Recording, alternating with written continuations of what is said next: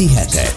A Hetek című országos közéleti heti lap hírelemző magazinműsora. Újságírók, publicisták és szakértők vitatják meg a hét legfontosabb, legizgalmasabb és legabszurdabb történéseit. Heti hetek. Parázsviták, izgalmas szempontok, elhallgatott háttérinfók. Hírelemző magazinműsor a hetek újságíróival minden pénteken. Műsorvezető Tice Debóra.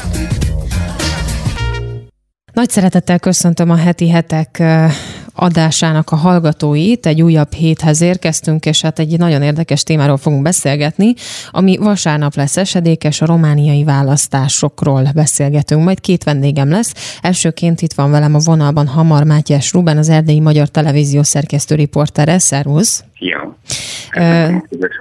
is. Kezdjük nagyon az alapoktól, hogy mindenki képbe tudjon kerülni. Ugye vasárnap Romániában elnökválasztás lesz.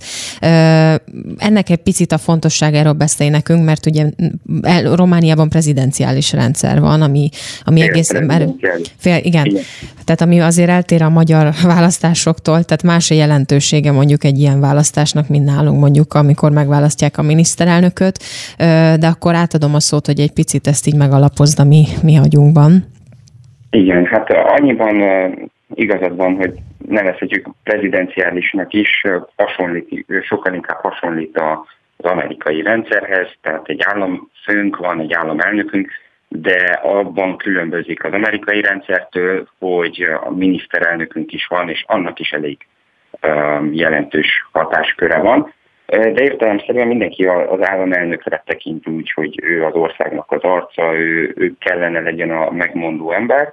Most olyankor, amikor ugyanabból a pártból van az államelnök is, meg a miniszterelnök is, akkor uh, körülbelül így mennek a dolgok. Akkor válnak érdekesebbé, amikor különböző pártokból különböző pártok adják ezeket a személyeket, és akkor általában az az öt év, amíg mandátuma van az elnöknek, az vitákkal telik el, tehát általában jön a kormány bizonyos javaslatokkal, így volt legalábbis az elmúlt öt évben, és akkor az eddigi elnök Klaus Johannis rendszerint megvépozta, vagy nem írta alá, vagy késleltette a dolgot, tehát ilyesmik voltak itt Romániában. Ezért fontos ez a kérdés, mert mindenki valahogy úgy tekint az államelnökre, mint mint hát az ország vezetőjére. Uh-huh, uh-huh. Ugye ezzel kapcsolatban például mondjuk, hogyha nagyon aktuálisak akarunk lenni, akkor a legfrissebb hetekben te is írtál egy cikket, és abban leírtad azt, hogy azért időről időre előjön ez a miniszterelnök és elnök közötti konfliktus, vagy legalábbis ilyen domina, dominancia harc, hogy, hogy kinek a hatalma nagyobb, és, és ugye például itt az, az aktualitásoknál maradva Johannes ezt nagyon szépen tudta, vagy próbálta legalábbis demonstrálni, hogy azért ő bele tud szólni olyan olyan dolgokba, amihez lehet, hogy még alkotmányosan joga sem lenne. Így van, ezt tette folyamatosan. Erre is utaltam akkor, amikor azt, arról tettem említést, hogy bizonyos dolgokat nem írt alá időben. Például minisztereket kellett volna kinevezzen, mert átalakulásban volt a kormány, de neki az volt az érdeke, hogy megbukjon a kormány, emiatt nem nevezett ki ideiglenesen sem minisztereket, Emiatt például az egészségügyi rendszer, meg az oktatási rendszer is lebénult, és egy kicsit elfogult a közvélemény is, meg a média is Romániában, tehát neki valahogy elnézik ezeket a dolgokat, még a szociáldemokrata pártnak, aki egészen egy hónappal ezelőttig adta a kormány, tehát aki kormányoztak, hát őket sokkal inkább kritizálják, sokkal, tehát nem azt mondom, hogy kisebb hibákért mert ők is elkövettek elég nagyokat, de, de valahogy Johannisnak állt az ászta az els, elmúlt öt évben, mert ő a korrupció ellenes harc vezéreként tetszelgett, és ez szimpatikus volt az embereknek, és valahogy el tudták felejteni neki azt, hogy neki is volt a korrupciós ügyei. Uh-huh, uh-huh. Na most mit tudunk a jelöltekről? Ugye hát az talán egyértelmű mindenki számára, hogy az, a győztes az ki lesz, mert legalábbis a, akár hogyha az elemzéseket nézzük, de hogyha a közvéleményt is, akkor mindenki az irányába voksol, hogy Johannis lesz ennek a választásnak a nyertese, viszont azért van kihívója, hogyha csak Dancsillára gondolunk, aki mondjuk egy megbukott ö, ö, politikus, viszont most újra ringbe száll, és újra szeretné, szeretne részt venni ugye a választásokon, vagy legalábbis győztesen kikerülni. Őt emlegetik talán, mint kihívóját, de kik vannak még a porondon, akik említésre méltóak? Még van egy jobboldali, Dencila, Viorica Dencila ő baloldali. Tudni kell, hogy Romániában ezek az ideológiai besorolások, ezek ilyen nagyon képlékenyek, tehát nálunk a szociáldemokrata pártnak a a politizálása sokkal inkább hasonlít a Fideszéhez, mm. mint ahogy a, az Európai Néppártba tartozó Nemzeti Liberális Párté, oda tartozik Johannis egyébként. A másik kihívója az egy szintén jobboldali figura, Dan Barna, ő, az ő pártja a Renew Europe frakcióhoz tartozik az Európai Parlamentben, tehát a Momentum mozgalommal egy pártcsaládba tartozik.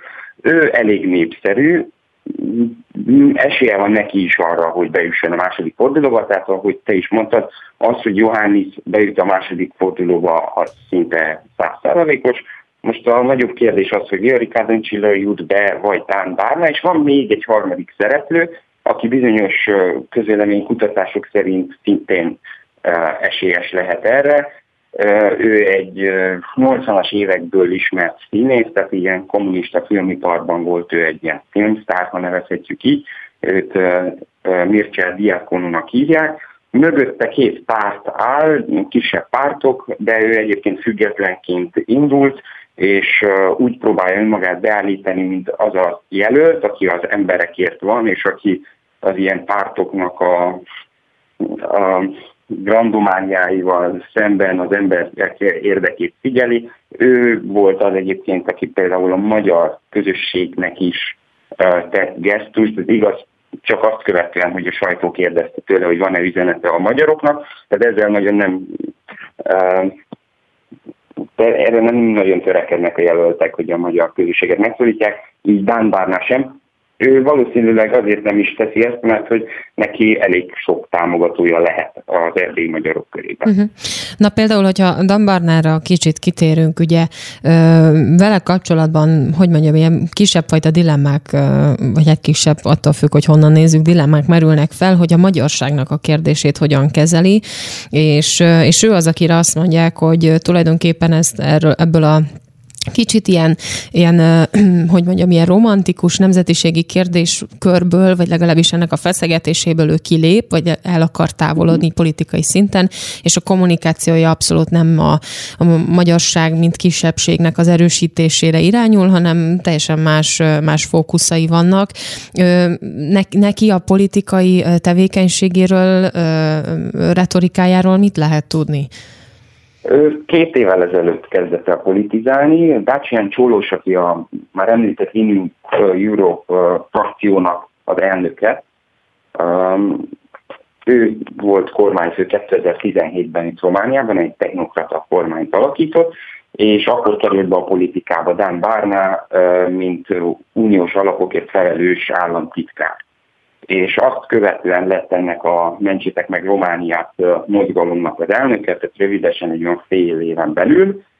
Azóta ő gyakorlatilag nagyon jelentőset nem alakított, népszerű a pártja, emiatt népszerű ő is, igazából azért indították, hogy, hogy legyen egy név abban a pártban, aki, akinek nő a népszerűségi indexe, de ellentmondásos figura egyfelől az által említett magyar kérdés miatt, de egyébként ebben Következetesen minden román jelölt hasonlóan jár el. Johannis sem foglalkozik a magyar kérdéssel, azt mondja, hogy megoldott dolog ez.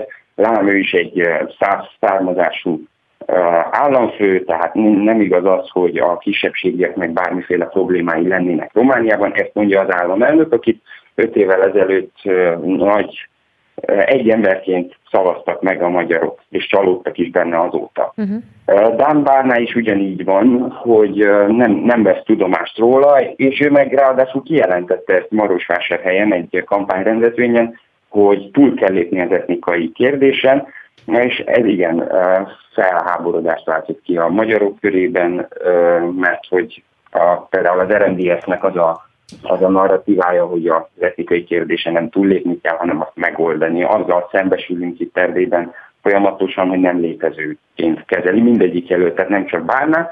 Bárnával kapcsolatban még egy ö, érdekesség vagy ellentmondásos dolog, hogy ugyan ő is azt állítja ezzel, könnyen népszerűségre lehet itt szert tenni, ha valaki azt mondja, hogy a korrupció ellenes harcnak a részese, hogy nemrégiben kiderült róla, hogy talán-talán uh, uniós forrásokat saját céljaira fordított, és uh, hát mások kárára, úgyhogy uh, még akár ő is megvádolható azzal, hogy korrupt lenne, de hát ezt ő következetesen tagadja. Minden esetre érdekes tény, hogy egy olyan személy beszél a korrupcióról, aki, akinek van vaj a füle mögött, mondjuk így. Így van, így van. De most még visszatérve egy picit a magyarság kérdésére, és itt a személyes véleményedre is kíváncsi vagyok, hogy, hogy ugye itt már sokszor említetted ezt a jelmondatot, ami a politikusok szájában most már egyre többet elhangzik, hogy megoldod, megoldotta a nemzetiségi kérdés, és nem kell ezzel foglalkozni.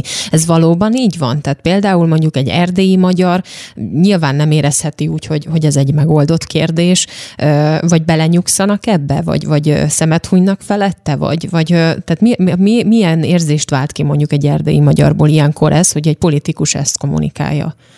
Hát két tábor van, a már említett Dan Barna támogatók, ők valószínűleg hogy szemet hunynak ezt fölött, hogy azt mondják, hogy akkor vannak ennél nagyobb problémák, ez egyébként a román narratíva is, hogy nincs külön magyar probléma, mindenkinek egyforma problémája a szegénység, az autópályák hiánya, a korrupció, ami igaz egyébként, és emiatt tudom elképzelni, hogy jó hiszeműek azok, akik egy olyan pártot tudnának támogatni, vagy szeretnének támogatni, aki ilyen nagyon vehemensen erről beszél, hogy akkor ezeket a problémákat meg kell oldani. Viszont ellenszenves is, meg nem is személyesen azt tudom mondani, hogy amikor arról beszélnek, oldva az etikai kérdés, akkor azt látom, hogy inkább lesöpik az asztalról, nincs megoldva. Törvények szintjén nagyon sok minden létezik, ezzel lehet is dicsekedni, hogy Romániában ilyen-olyan törvények vannak, de amikor már ezeknek a gyakorlatba ültetéséről van szó, na akkor ott, ott jönnek az érdekes dolgok. Uh-huh. Vagy hogyha arról van szó, hogy az erdélyi magyarok valamilyen jogfosztást vagy jogsérelmet szóvá tesznek, akkor érdekes módon azoknak a problémáknak a megoldása valahogy nem megy gyorsan. És szintén a korrupció ellenes harc egy nagyon érdekes dolog magyar szempontból, mert azt látjuk, hogy több magyar politikust megvádoltak korrupcióval, akár fel is függesztették hivatalukból őket, aztán kiderült két-három év karaktergyilkolás után, hogy nem voltak korruptak, nem követték el azt, amivel megvádolták őket, de tudunk olyan román politikusokról, a már említett államelnökről is, aki ellen nem indítottak bűnvádi eljárás. Szóval ez a korrupció ellenes ügyészség egy picit úgy tűnik magyar szempontból legalábbis, de nem csak, hogy inkább egy ilyen politikai rendőrség és politikai célra használják, tehát hogyha valaki én erdélyi magyarként azt érzem, hogy bizonyos témákat azért tesznek elő, hogy minket erdélyi magyar közösséget, akik még elég szép számban vagyunk, tehát 1 millió 200 ezeren, 1 millió 300 ezeren, hogy megfélemlítsenek, hogy, hogy ne küzdjünk nagyon a jogainkért. Uh-huh. Pont ezt akartam kérdezni, hogy azért, hogyha például egy kisebbség elkezd hangos lenni és elkezd felszólalni, akkor már egy politikai, mondjuk akár egy párt, vagy egy, akár egy politikus már nem tud annyira szemet hunyni bizonyos dolgok felett, meg problémák felett, hanem nyilván kezelni kell. Tehát, hogy például az erdélyi magyarság ezt a stratégiát, ezt megfélemlítésből nem választja, vagy kicsit ilyen kényelmességből, hogy jól vagyunk, el vagyunk, élünk, mint halavízben, vagy hát félig halavízben, és, és akkor akkor nem foglalkozunk ezzel a kérdéssel, vagy, vagy lehetne, le, lenne lehetőség egyébként hangosan felszólalni bizonyos érdekek mellett? Hát fel is szokott, én azt mondanám, hogy nem, nem nyugszunk bele, és a politikum sem nyugszik bele, most nyilván egy, ha az érdekvédelmi képviseletje beszélünk, az RNDS az egy ilyen 6-7 százalékos párt a parlamentben, tehát neki körülbelül ennyi súlya van. Mondanám azt is, hogy egy picit több, mert néha ő tud lenni a mérleg nyelven. De annál komolyabban azért nem tudják venni, vagy nem is veszik, vagy nem is akarják venni, és emiatt bármennyire hangosak lennénk bizonyos kérdésben, az a 90% az még hangosabb tud lenni. És igen, ha azt is kérdezted, hogy akkor hogy tűnik ez erdélyi magyar szemmel, néha az az érzésem van, és emiatt nagyon örültem a magyar jelölt kampányának, Telemen Hunar államfő kampányának, uh-huh. tehát államfő jelölti kampányának, hogy román nyelven is kommunikál, román közösségeket is meglátogat, és, és olyan üzeneteket próbál célba juttatni, ami, amelyek általánosak, és azt igyekszik megmutatni, hogy mi magyarok nem ellopni akarjuk Erdélyt, vagy nem elszakítani akarunk bizonyos országrészeket, hanem ennek az országnak szintén a javát akarjuk. Van egy nagyfokú bizalmatlanság, és emiatt nem, tehát erre akartam utáni, hogy emiatt bizonyos kérdésekben hiába is szólalunk föl hangosan, televíziókban inkább azokat a hangokat szólaltatják meg televíziós vitaműsorokban, akik bennünket ekéznek, akik, akik az orosz veszéllyel vagy a magyar veszéllyel ijesztegetnek, és akkor emiatt bizonyos témákban bármennyire hangosak is lennénk, mindig kerül kilencszeres túlerő, amelyet nem biztos, hogy túl tudunk harsogni. Uh-huh. Hát jó, meglátjuk, hogy mi lesz ennek a választásnak az eredménye, és hogy lesz-e még egyébként téma a magyarságnak a kérdése ebben a rövid kampányidőben, amennyi még hátra van vasárnapig. Nagyon szépen köszönöm Hamar Mátyás Rubennek, az Erdélyi Magyar Televízió szerkesztő riporterének, hogy beszélgethettünk erről a témáról, és akkor nem sokára folytatódik a heti hetek adása egy dal után. Heti hetek. Parázsviták, izgalmas aspektusok, elhallgatott háttérinformációk. Már is folytatódik a heti hetek adása, és itt van már a következő vendégem, Magyari Ferenccel beszélgetek publicistával, aki az elmúlt napokban írt egy publikációt a romániai választásokról, és arról, hogy ez hogyan kapcsolódik be a magyar közéletbe, vagy a magyarsághoz hogyan kapcsolódik. Itt van velem a vonalban Magyari Ferenc, szervusz! Jó napot kívánok, sok szeretettel üdvözlök mindenkit! Itt az előző percekben a Mátyással beszélgettünk, és hát a vége felé kitértünk a nemzetiségi kérdésre, és akkor én bele is vágok a közepébe. És nagyon érdekes volt, az utolsó, hátulról kezdem, az utolsó dolog, amiről beszéltünk, az az, hogy, hogy az RMDS-nek a, a jelöltje tulajdonképpen hogy kommunikál egyrészt a magyarságról, a kisebbségről, és a kampányában hogyan jelenik ez meg. És amíg én például a, a nem portálokon, médiákban azt olvastam, nem kicsit megvetően, hogy tulajdonképpen kimarad a kampányából a magyarság, a kisebbség, a nemzetiségi kérdés, és leginkább ilyen globális témákra fókuszál, mint mondjuk a környezetvédelem, stb. A Mátyás azt mondta, hogy ő, mint erdélyi magyar, ő ennek nagyon örül, mert ezzel azt kommunikálja, hogy tulajdonképpen a magyarság az nem kilógni akar Romániából, hanem szeretne betagozódni, de ott érdekeket képviselni.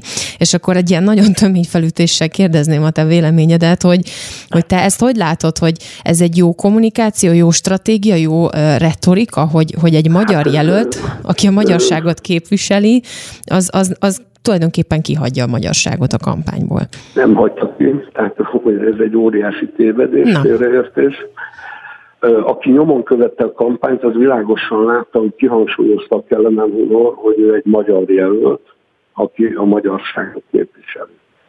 Pont annak uh-huh. kapcsán, ugye, hogy a román elnök jelöltek vagy nem vesznek tudomást arról, hogy ott él a magyarság, vagy pedig azt mondják, hogy ezt a kérdést túl kell lépni, és éppen ezért ezt kihangsúlyozta Kelemen Hunor, hogy fontos, hogy a magyarság megmutassa, hogy összetartozó közösség, konkrétan ez a ez összetartó közösség, konkrétan ez volt a legutóbbi napokban a nyilatkozata, tehát abszolút nem igaz. Uh-huh. Az más kérdés, hogy azzal teljesen egyetértek, hogy felelős jelöltként mutatkozik be a Kelenen Hunor.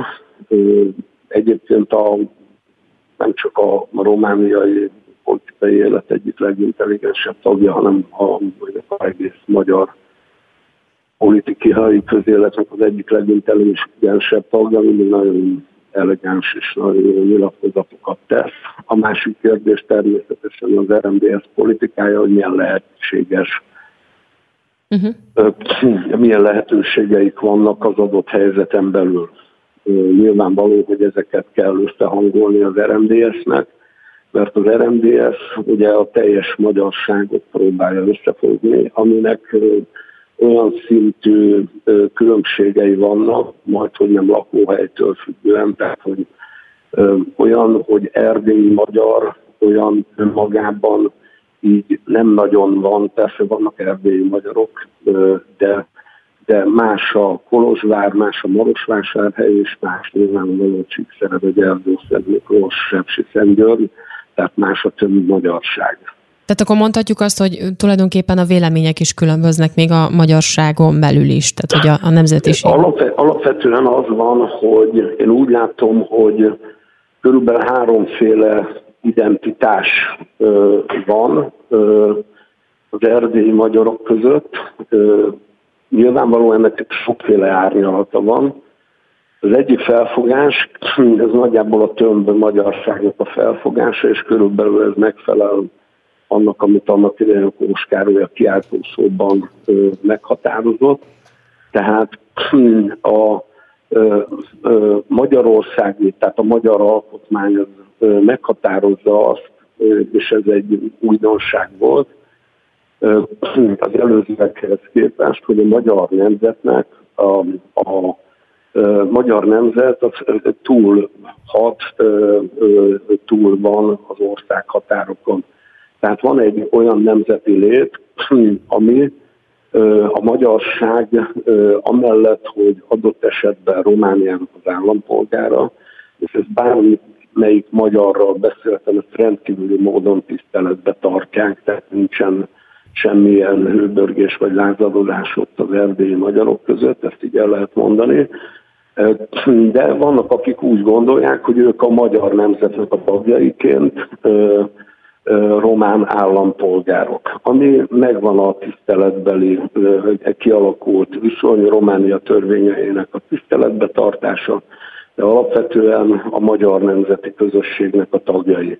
És ehhez a nemzeti lét valójában a polgári létnek a legmagasabb szintje, Uh-huh. Mert igazából a polgári lét az azt jelenti, hogy a személyes létezésemnek minden minden lehetőségét megélem, és ki is bontakoztatom, és ki is fejezem. Tehát a nemzeti lét az azt jelenti, a nemzeti léthez hozzá tartozik a szimbólumoknak a használata, identitáshoz fűződő jogok, nyelvi jogok, kulturális jogok, és ugye a szimbólum használat, himnusz éneklés és zászló használat, stb.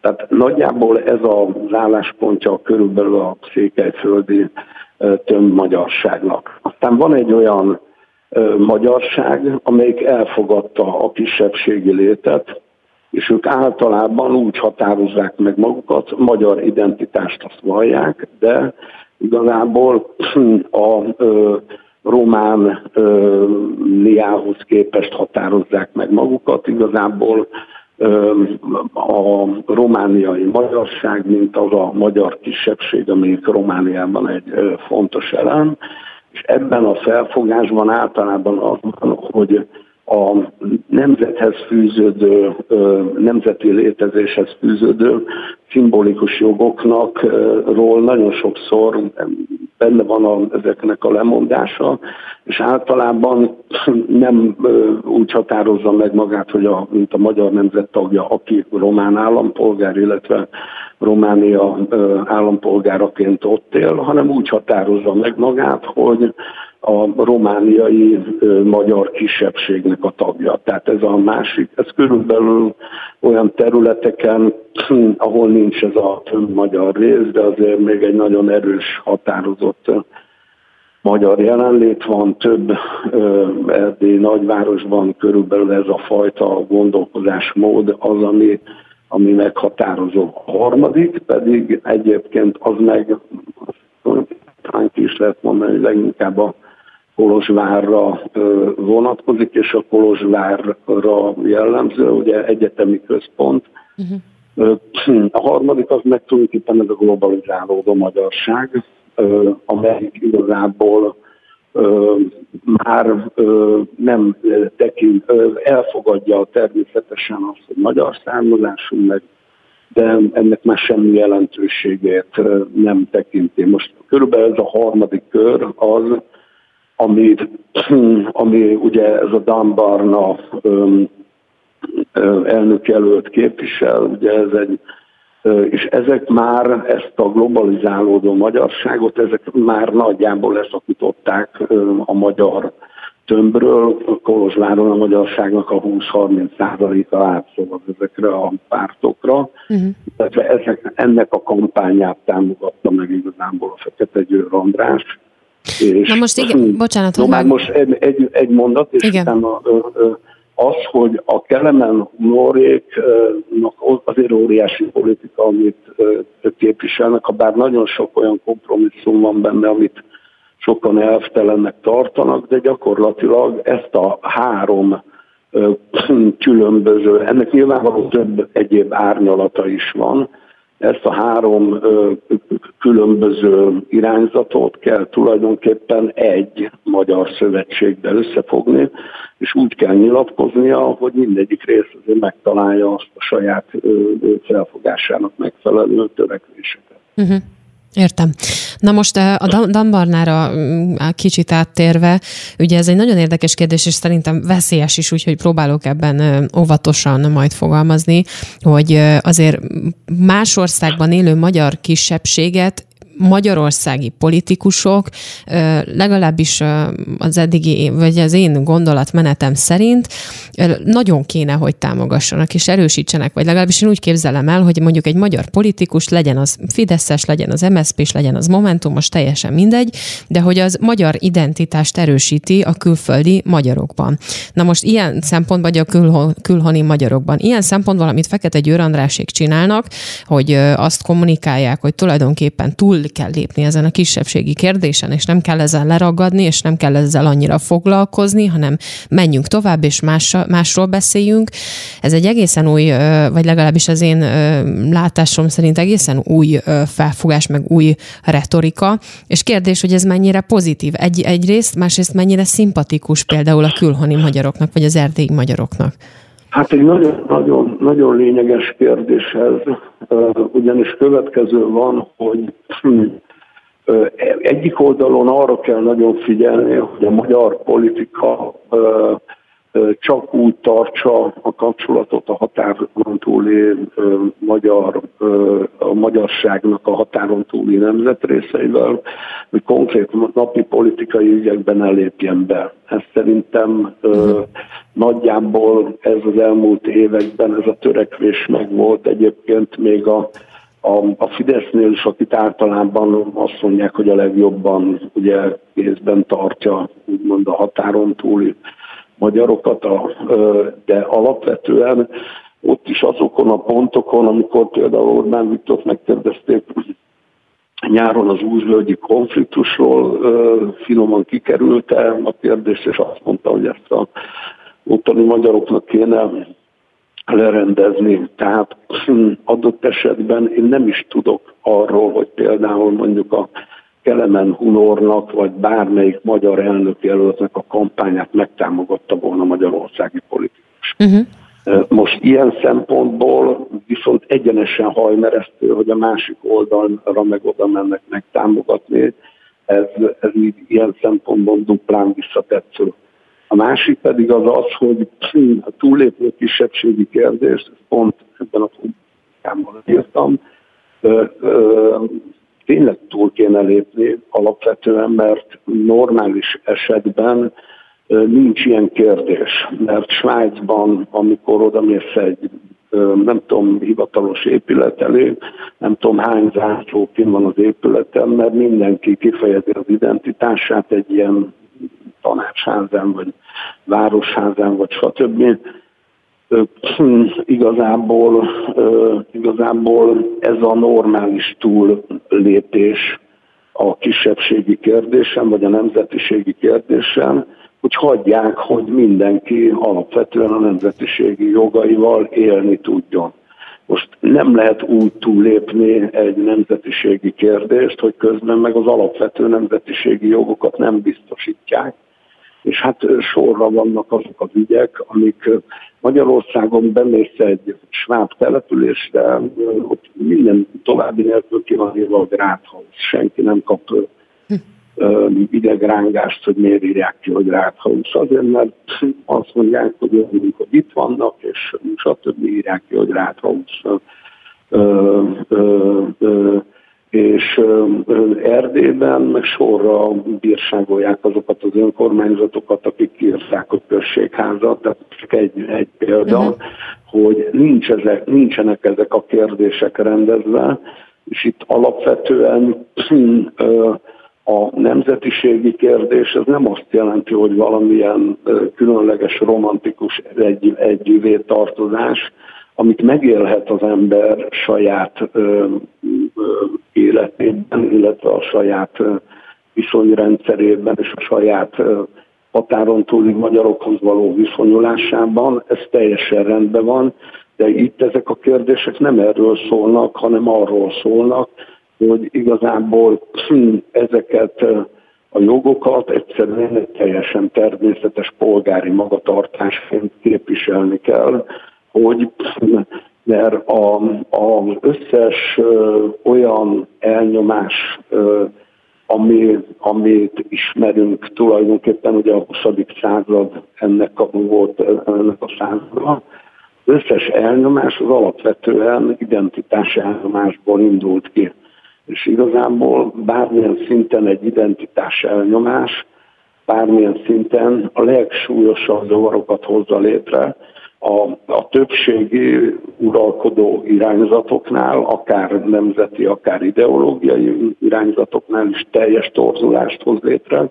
Ugye a magyar történelemben is láthatjuk, amikor a többség ezt az identitás elnyomást bármelyik kisebbség felé érvényesítette, a legsúlyosabb tragédiák jöttek ki belőle, például uh-huh. a holokauszt. Uh-huh. És viszont fordítva is, mert létrejöhet egy olyan kisebbségi lét, egy olyan kisebbségi lelki alkat, amelyik pusztán elfogadja az elnyomást, és azt tekinti teljesen természetesnek, hogy, hogy egy elnyomott állapotban van, és állandóan úgy érzi, hogy neki bizonyítania kell azt, hogy ő a közösségnek a hasznos tagja. Tehát igazából ezt lehet látni, hogy mindkét irányban. A Marco Béla két éve az ésben volt egy zseniális cikke, ő itt azt írta, hogy a kisebbségi lét az kisebbségi érzéseket hoz létre, kisebbségi érzésvilágot hoz létre, és erről például Durai Miklósnak is volt régen egy nagyon jó könyve, tehát igazából személyiségbeli nagyon komoly, nagyon súlyos torzulások lehetnek, tehát mm.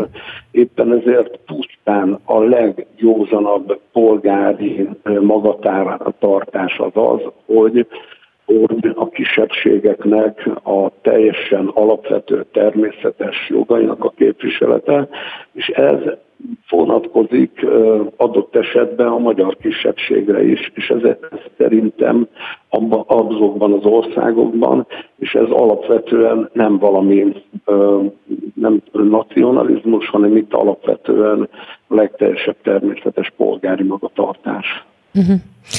Hát az az igazság, hogy ez talán egy olyan téma, ami még szerintem hosszú ideig fel fog merülni, és hosszú, vagy hát még sok vitát fog szerintem eredményezni, de minden esetre mm, reménykedünk és bízunk abban, hogy azért ez minden oldalról egy jó látószögbe fog kerülni, és egy jó értelmezést tud kapni majd a jövőben.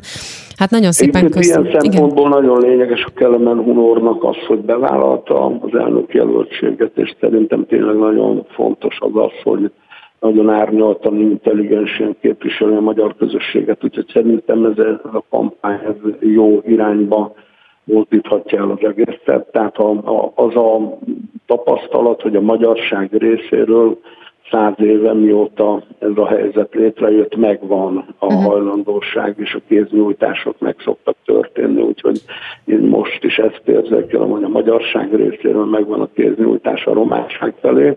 A románságban is megvan ez, akkor ott általában a politika viszont rendszeresen sajnos kijátsza a magyar uh-huh. kártyát, és éppen ezért, ha történne is valami pozitív változás, akkor nagyon sokszor politikai, szűk politikai érdekekbe kavarnak ebbe sajnos. Mm. Magyari Ferenc, nagyon szépen köszönöm, hogy beszélgethettünk. Köszönöm szépen én is. És akkor, hogyha heti hetek, akkor mindenképpen még az adásunk végére ajánlanám a kedves hallgatók figyelmébe a hetek legújabb számát. A török-magyar kapcsolatok története a címlapon Erdogán harcaival, vagy éppen arcaival, ez kiderül a cikkből. Úgyhogy ezzel kapcsolatban lehet olvasni. Egyrészt van egy nagyon érdekes cikk a hódoltságról, illetve hogy a hódoltság hogyan alakult, tehát barátsággá, a török hódoltság, török-magyar barátsággá. Aztán Erdogán háborúja, utópia, polgárháború földjén a kurd szeparatizmus ideológiájáról is született egy nagyon érdekes cikk. Belföldi témák tekintetében a 21. századi pártokról értekezik az újság, illetve arról a kampányváltozásról, ami beállt most itt az önkormányzati választások közben és után, hogy a jobb oldal mennyire tud például tempót tartani, ütemet tartani az interneten lévő kampányokkal, a Facebook vagy más közösségi oldalakon lévő kampányokkal. Nagyon érdekes cikksorozatunk indult el Kádáról és a zsidóságról, a zsidó kérdésről, az első részét olvashatják a hetekben, de van még például természetesen a román választásokról is olvashatnak. Kvantum felsőbbrendűség, hogy a Google hogyan nyitja ki a Pandora szelencéjét, erről többet nem árulok el, mert ez egy nagyon izgalmas cikk, de mindenképpen olvassák meg. Egy nagyon érdekes riportot is ajánlok a figyelmükbe Kízábach Tamással, aki a magyarországi műgyűjtés mondhatjuk, hogy a legkiemelkedőbb alakja. Rengeteg festményhez volt már szerencsé, és a magyar festményeknek a előszeretett támogatója. Úgyhogy mindenképpen ajánlom egy jó kis ö, ö, olvasni való csomag és blokk ez a mostani hetek, vegyes témákkal, színes témákkal, úgyhogy a hétvégére bekuckózva, hogyha esetleg nem lenne jó idő, bár reméljük, hogy az lesz, ö, mindenképpen jó társ tud lenni egy pohár tea vagy kávé mellé. Úgyhogy vegyék meg, keressék meg, az újságárusoknál már elérhető, és én pedig elbúcsúzom, ez a mai heti hetek véget ért. Nagyon szépen köszönöm mindenkinek a figyelmét, legyen nagyon kellemes az estéjük, és jó a hétvégéjük viszont hallásra. Ez volt a heti hetek.